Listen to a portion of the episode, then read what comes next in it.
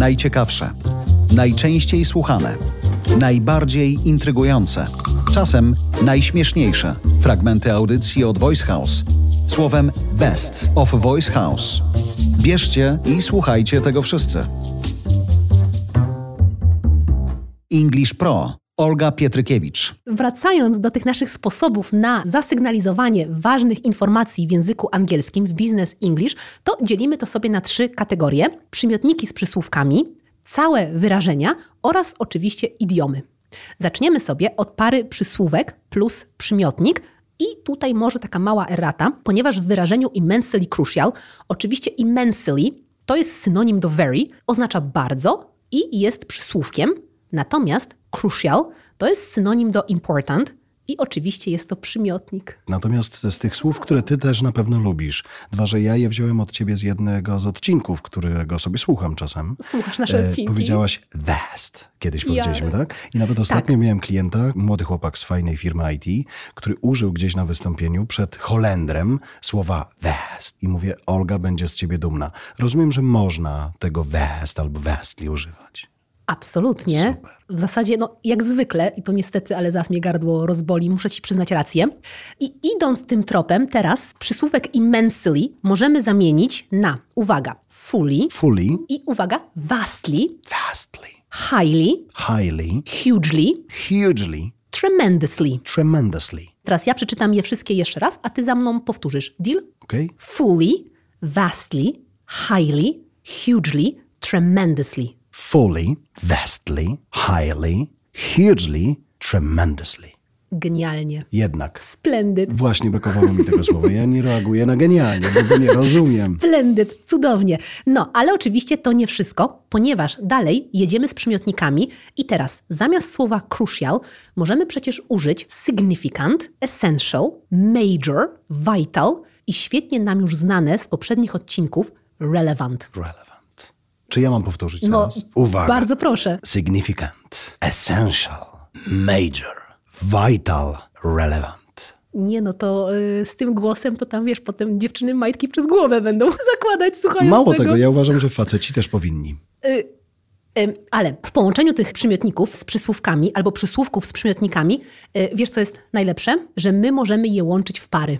No, dlatego mówiłem, że faceci też powinni. Ale możemy je łączyć w pary i możemy z tym iść na całość i to jest... To jest najlepsze rozwiązanie. No tak, Połączyć no się bo- z kimś w parę i iść na całość. O Jezu! Brakuje jeszcze, żeby zadzwonił tutaj twój pies teraz i pogratulował ci puenty, naprawdę. Ale nie no, bo to jest po prostu jak taka językowa szarlotka z dwoma gałkami lodów waniliowych. Przysłówek, Ja przymiotnik, no proponuję, razem. nie brnęła. No, Rozkręcam się. Ale popatrzmy teraz na przykłady, takie konkretne przykłady, jak możemy połączyć te nasze przysłówki z przymiotnikami i ja czytam, a ty za mną powtarzasz, ok? oczywiście. Super. To pierwsze zdanie. This idea is immensely relevant. This idea is immensely relevant. This project is tremendously vital. This project is tremendously vital. He is a hugely significant part of the team. He is a hugely significant part of the team. I like this solution. It sounds vastly relevant and efficient. I like this solution. It sounds vastly relevant and efficient. What are you saying is highly significant. What are you saying is, you know, highly significant.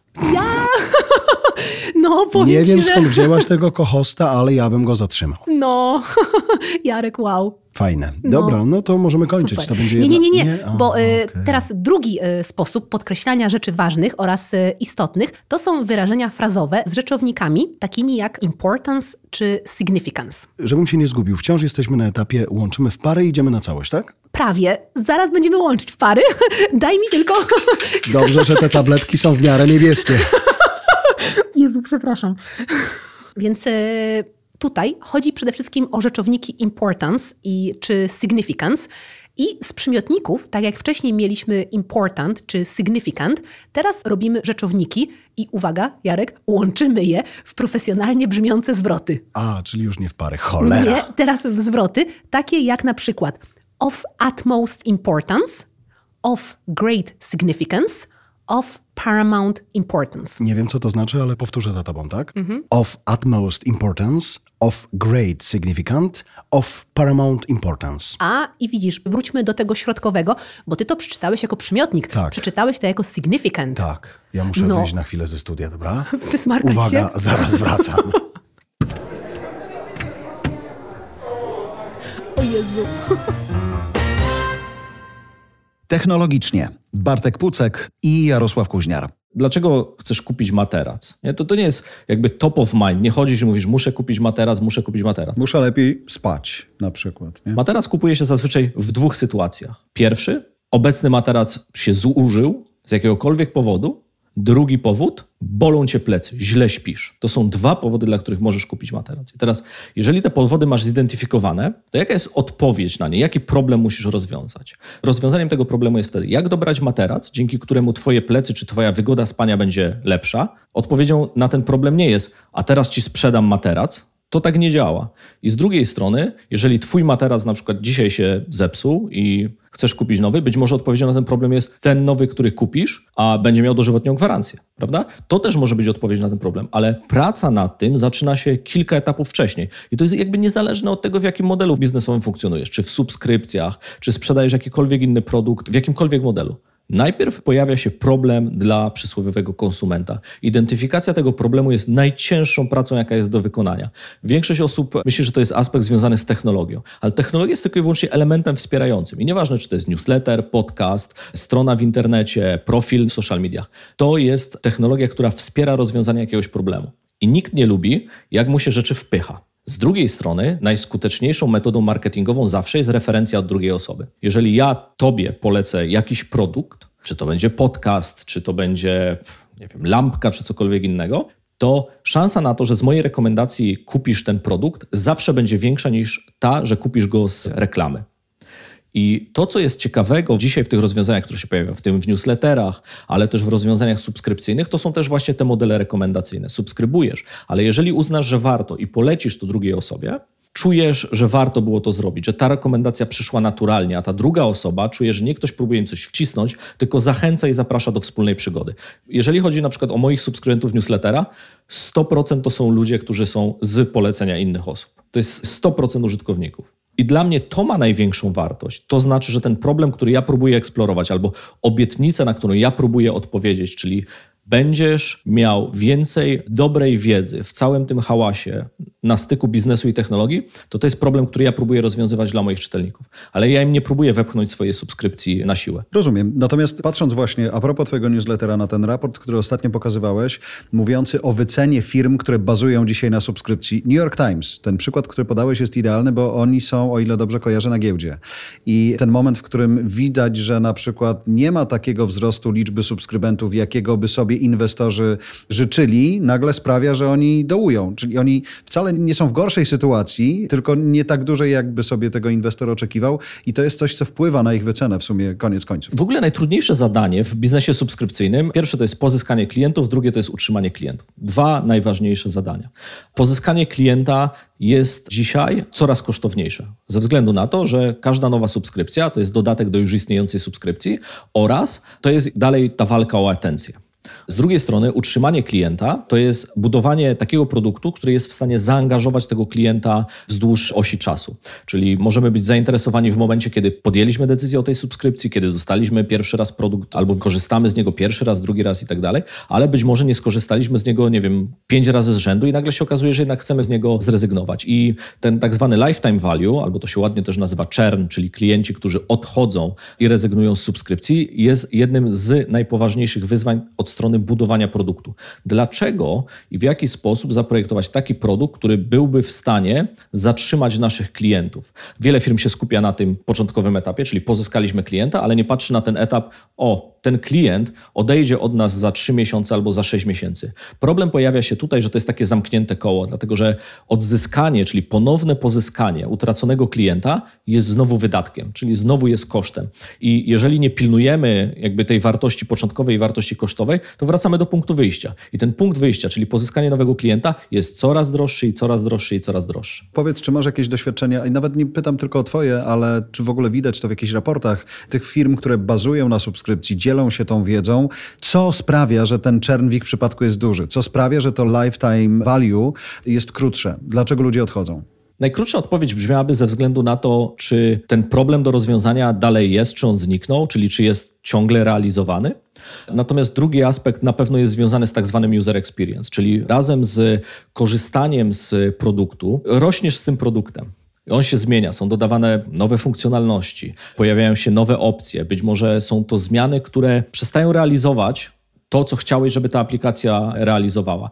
Bo możesz korzystać na przykład z aplikacji do medytacji, która działa w modelu subskrypcyjnym, ale ktoś postanowił dodać jeszcze diety na przykład do tej aplikacji. Mówisz, kurczę, no ja nie potrzebowałem tej aplikacji do diet, ja potrzebowałem tej aplikacji do medytacji. Mówię, dobrze, to w takim razie zrezygnuję z niej, znajdę inną aplikację, która służy tylko i wyłącznie do rozwiązania tego problemu, który do tej pory miałem. Oczywiście kolejnym elementem mogą być podwyżki cen. Czyli korzystałeś z danego rozwiązania, nie wiem, przez 6, 12 czy 24 miesiące i nagle dochodzi do podwyżki ceny. No i klient zawsze może powiedzieć, nie chcę płacić za to drożej ze względu na, i tutaj można sobie szereg odpowiedzi w zależności od rynku i struktury demograficznej, jakie mogą paść. Czasami to są produkty, gdzie ten lifetime value kończy się naturalnie. No, Tinder może być tego typu przykładem. Ale to też może być tylko chwilowe, hello. Może, o, absolutnie. E, można też z jakiegoś rodzaju aplikacji wyrosnąć, prawda? Albo zmienia się jakiś trend na rynku i do tej pory, nie wiem, używałem Minecrafta, czy grałem w Minecrafta, ale teraz jednak gram w Robloxa i to jest jakaś zmiana, która może się zadziać. Więc to są takie naturalne też trendy, które się tutaj dzieją, ale budowanie fajnego i to się ładnie nazywa user experience, czyli tych doświadczeń użytkownika wokół produktów, to jest z jednej strony ciężkie, w sensie trudne, bo trzeba zidentyfikować te problemy, z drugiej strony ja osobiście uważam, że to jest jedna z najbardziej fascynujących rzeczy w tworzeniu biznesu. To, że jesteś blisko tego klienta, próbujesz zidentyfikować te potrzeby. Wyzwania najczęściej, które się dzieją później, to są te wyzwania, które są wewnątrz organizacyjnie, czyli w jaki sposób to zbudować, jak wyglądają procesy wewnątrz firmy, w jaki sposób później tą wartość przekazać do klienta. Ale to już jest wyzwanie jakby wewnętrzne, biznesowe, które ty możesz mieć jako twórca, ja mogę mieć jako twórca, firma może mieć jako organizacja, która dostarcza jakiś produkt. Ekonomicznie. Rafał Hirsch i Jarosław Kuźniar. Chyba pierwszy raz, ale postaram się nie ostatni. Mam przed sobą otwarty Wall Street Journal i mam notowania akcji firmy, o której dzisiaj będziemy rozmawiać. Czemu one są takie drogie, Rafał? Jak stoją, jak stoją akcje? 1037,86 Dolarów. dolarów. Za akcję. Za akcyjkę. Czyli cała, bo oni mają liczbę akcji taką prawie że okrągłą, tam 990 milionów chyba, więc to łatwo przeliczyć jaka jest wartość całej spółki. Jak akcje kosztują ponad 1000 dolarów, znaczy, że cała wartość całej Tesli jest ponad bilion dolarów. Bilion dolarów. No właśnie. Bez sensu. Poczekaj, bo miliard to jest jednorożec, a jak już jest bilion, to ile to jest stado jednorożców po prostu?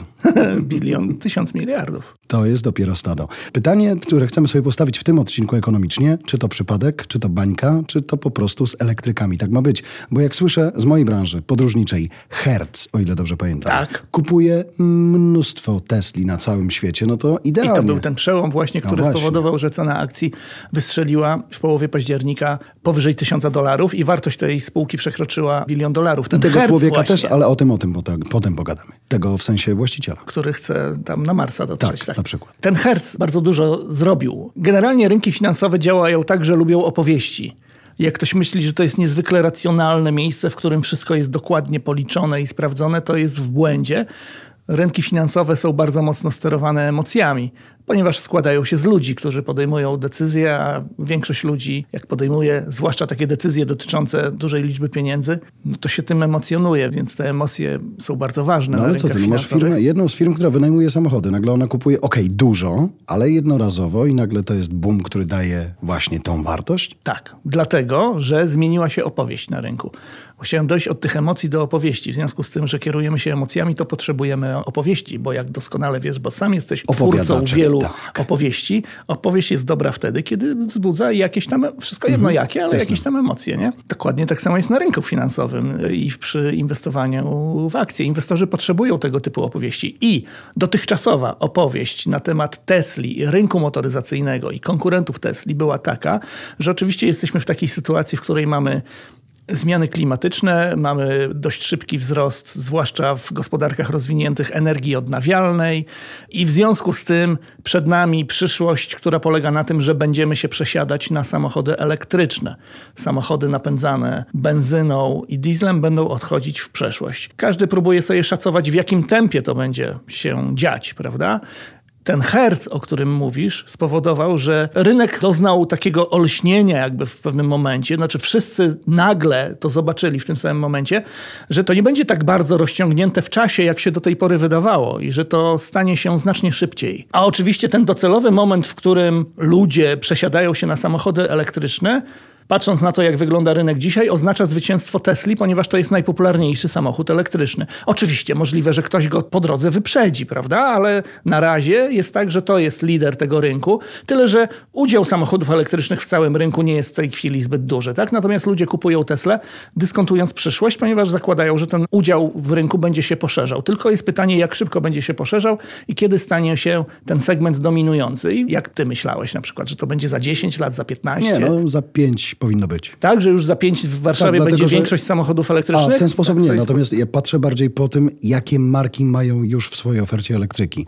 Więc jeżeli nawet do tej pory tanie, proste marki jeżdżą też na zielono w jakimś sensie, myślę sobie, każdy już ma możliwość. Więc tak naprawdę to się No stanie tak, no bo, u no każdego. bo właściwie nie ma w tej chwili marki samochodowej, która mogłaby sobie pozwolić na to, żeby nie mieć samochodu No, elektrycznego w nie swojej ma, nie? ofercie. A w DU jeszcze w ogóle robi Nie wiem, samochody? ale mój ojciec do niedawna jeździł Tico i myślę sobie, gdyby Tico nagle było elektryczne, to byłby przełom albo koniec świata, inaczej mówiąc. Tylko mogłoby być elektryczne takie na paluszki, nie? Więc ja w ten sposób myślałem. Nie wiem, kiedy to się zmieni w ten sposób, że patrząc po dwumilionowej Warszawie, powiedzmy, bez przyległości, rzeczywiście więcej aut będzie tutaj na prąd niż na ropę czy na benzynę. U nas pewnie będzie to później niż na przykład w Europie Zachodniej, która jest bardziej zaawansowana, ale mam wrażenie, że jednak rynek myślał, że to jednak zabierze nam jeszcze dobrych kilka lat i nagle się okazuje, że to chyba jednak będzie szybciej. Tylko zobacz, otwieram sobie depesze z ostatnich dni. Hertz to buy 100,000 No tak, Teslas 100 tysięcy for its rental fleet by next year, czyli krótko.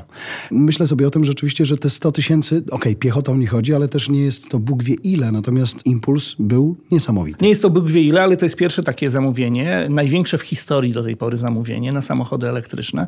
I pewnie rynek uznaje, że skoro w tym dość specyficznym segmencie wypożyczalni samochodowych ktoś podejmuje taką, wydawać by się mogło, odważną decyzję, no bo jak ktoś ładuje się, bo oni to kupują te 100 tysięcy samochodów za 4 miliardy 200 milionów dolarów, z tego co pamiętam w tym komunikacie było, więc wydają... 4 miliardy, tak. Więc dużo pieniędzy na to No. wydają.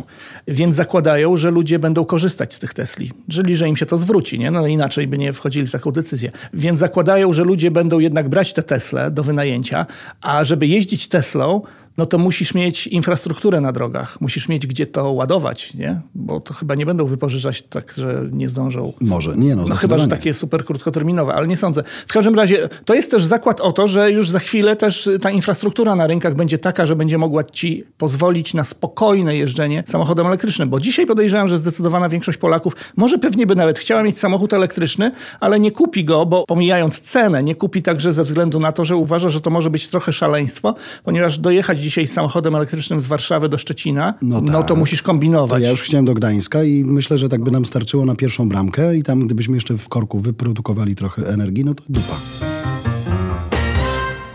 Przyjaciółka depresja. Ela Bonda i Jarosław Kuźniar. Dochodzimy do bardzo smutnego momentu. Piotrek, co się wydarzyło? Jak powiedziałeś, że jesteś gotowy wrócić? To jest tak, że siadam z lekarzem, lekarz się pyta, jak się czuję. Mówię, no leki działają, czuję się w miarę dobrze, więc jestem w stanie spróbować się zmierzyć z tym całym wyzwaniem.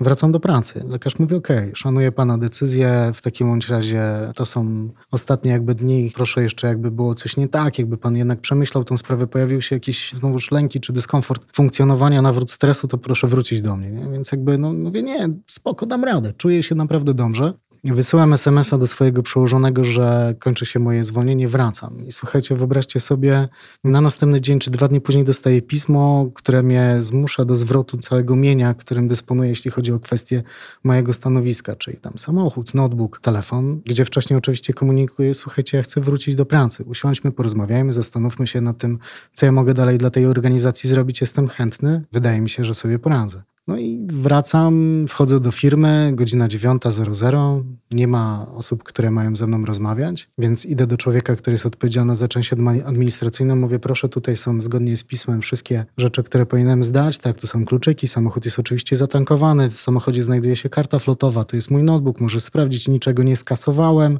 nie mam nic do ukrycia. To jest mój telefon, pozwoliłem sobie skasować moje prywatne kontakty. Słuchaj, jest RODO, więc jakby nie mogę narazić moich znajomych albo siebie na to, żeby ktokolwiek w jakimś stopniu później do mnie miał jakieś prawa, roszczenia i tym podobne rzeczy. A Andrzej mówi, no dobra, no to ja to zabieram od ciebie. Ja mówię, co mam z tym zrobić, bo ja przyszedłem dzisiaj do pracy. No Piotr, nie wiem, usiądź Spodziewałeś poczekaj. się tego, co będzie dalej? Tak, wiecie co, tak, no bo jeśli przychodzi się do pracy i zdaje się insygnia w cudzysłowie władzy, tak, no to, to jakby samo przez się przychodzi człowiekowi na myśl, że pewnie dostanę papier. No i spotykamy się w salce, siadamy, pojawia się mój szef, pojawia się koleżanka z Herów i jakby pojawia się informacja, wiesz Piotr, pewnie się po co spotkaliśmy, nie? Ja mówię, no, no, no domyślam się, ale pytanie, co wy macie mi do zaoferowania w tym momencie, nie? No nie, wiesz, co tutaj mamy przygotowane wypowiedzenie na, na zasadzie porozumienia stron. Ja mówię, ale wiecie, jaka jest sytuacja? Wiecie, co się działo, tak? Wiecie, co spowodowało, że jesteśmy tutaj w tym miejscu i rozmawiamy w taki, a inny sposób. Jakby to, co wy do mnie mówicie, w żaden sposób dla mnie nie jest pokrzepiające, czy jakby